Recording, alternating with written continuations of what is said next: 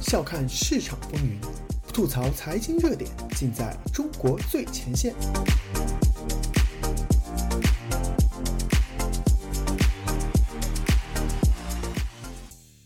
欢迎收听自由亚洲电台，这里是中国最前线，我是主持人子昭。前段时间因为事务繁忙，本栏目暂停了一段时间的更新，在这里向大家表示诚挚的歉意。在这两个月里，曾被海外听床师们一度炒作到让许多人都信了的所谓“二十大内斗大变局”，席下礼上被清一色天降伟人狗腿子的政治局常委名单无情打脸。天降伟人已将自己前任轰出会场这种极端的方式，向全世界彰显自己的地位已然稳如泰山。已经基本死心的国际资本大举撤出中国，资本市场出现了一轮踩踏式的暴跌。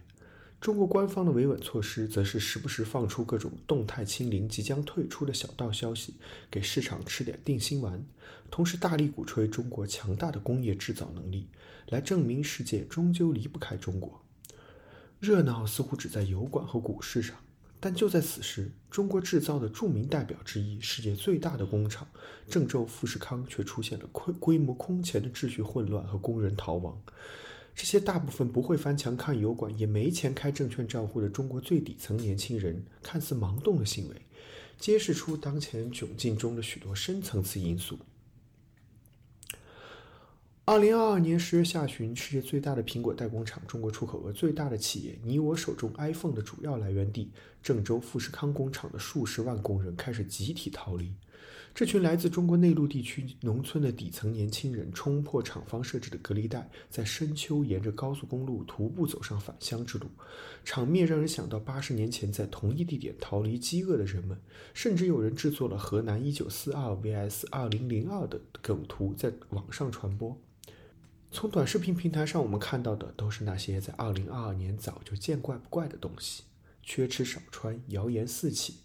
相比于被从家里强行转运到条件恶劣的集中营的市民，富士康工人们至少还是被隔离在自己平时居住的宿舍里，并且作为绝对的地方保供优先对象，物资匮乏的程度比起园区外的郑州市民来说并不严重。作为跨国公司和河南省百分之六十的进出口额的来源。富士康的所有者台湾红海当然知道这所谓的疫情是怎么回事，在地方政府的保护下，淡定的继续生产，甚至给出了每月一万五千元的高额全勤奖金，鼓励工人留在岗位上。这个待遇足以让许多挣扎在失业边缘的北上广深百里羡慕不已。但现实却是，工人们却都不大领情，反而像他们的祖辈一样，走上饥饿大逃亡之路，哪怕家乡的村庄会像对待瘟神一样对待自己。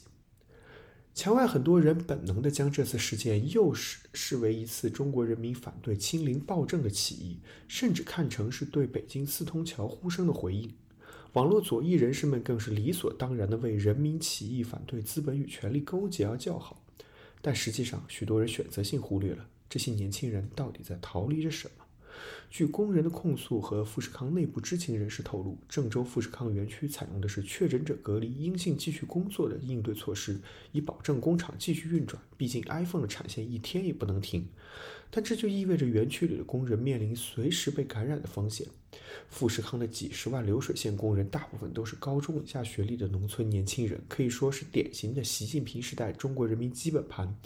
只会刷抖音的他们，大多还以为新政冠依然是政府宣传的绝症，自然会恐慌不已地认定了工厂唯利是图，让我们等死。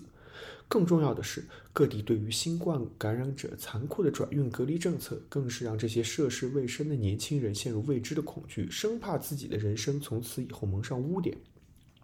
厂方和地方政府看似科学理性的算计，作用在海量的基本盘身上，反而催生出乌合之众的行为。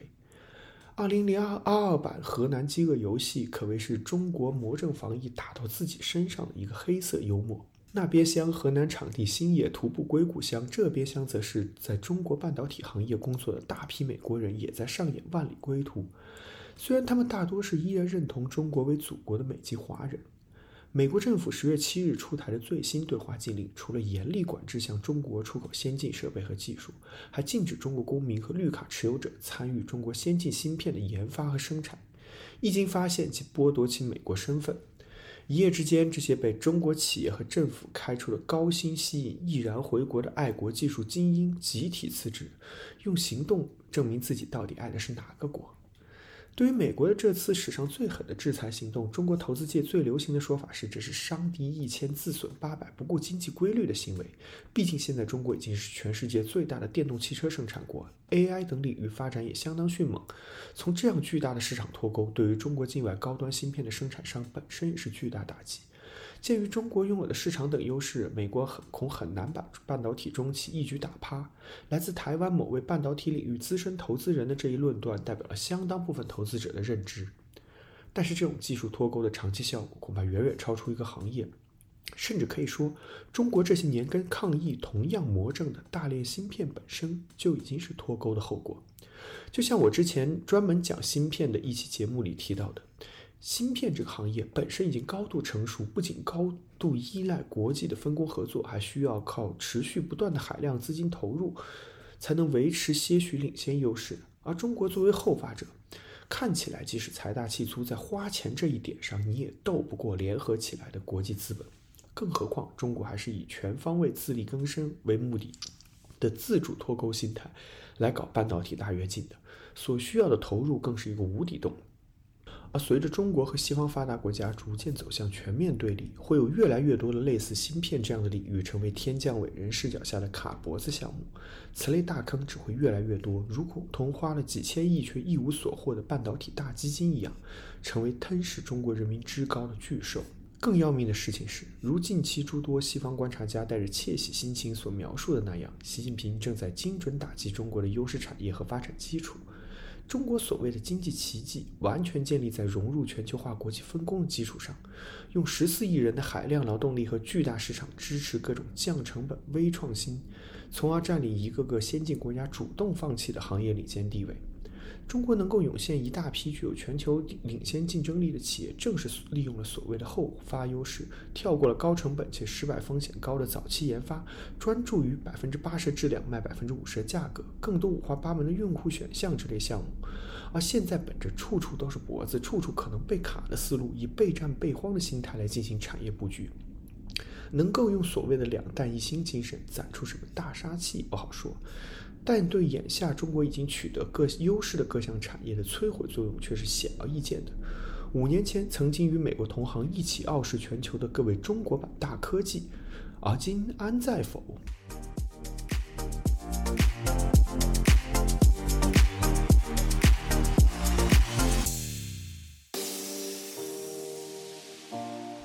用财经视角剖析热点中的深层逻辑。嬉笑怒骂间，把握喧嚣下的中国脉动。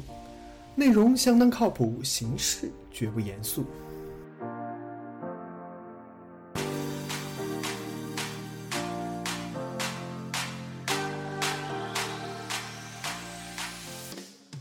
欢迎继续收听自由亚洲电台的《中国最前线》，我是主持人子昭。我们继续来聊聊所谓的“习时代中国基本盘”。当然，根据天降伟人的国师们的图景。这些东西要么是靠垄断赚取过高利润，要么就是沉迷奶头乐灌输精神鸦片。虽然这点一定程度没说错，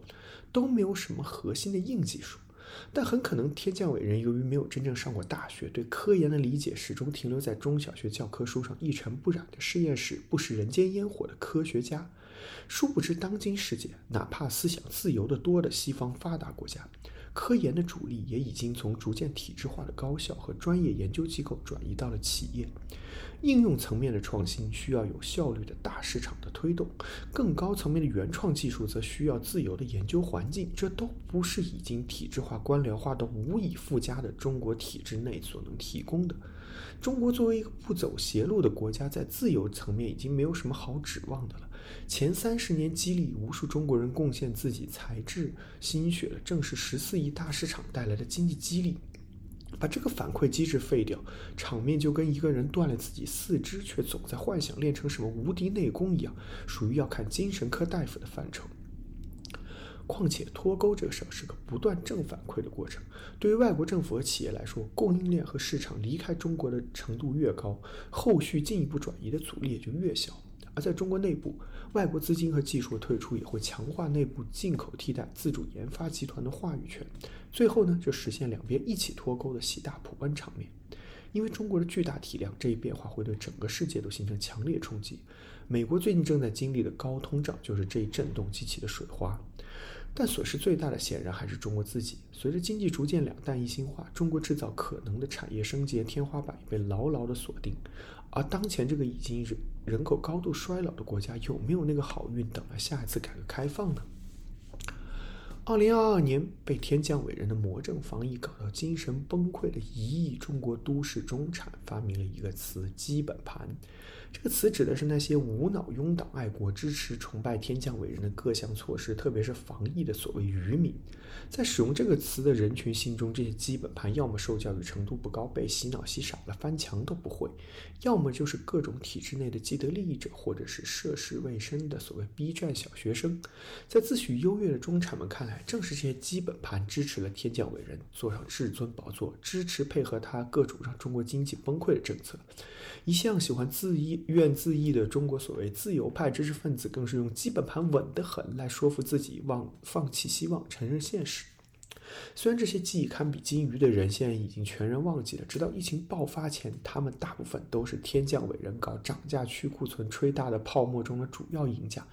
相比于那个时候被当作低端人口驱逐、因为外贸萎缩失业的大批底层人，他们自己才更像是基本盘。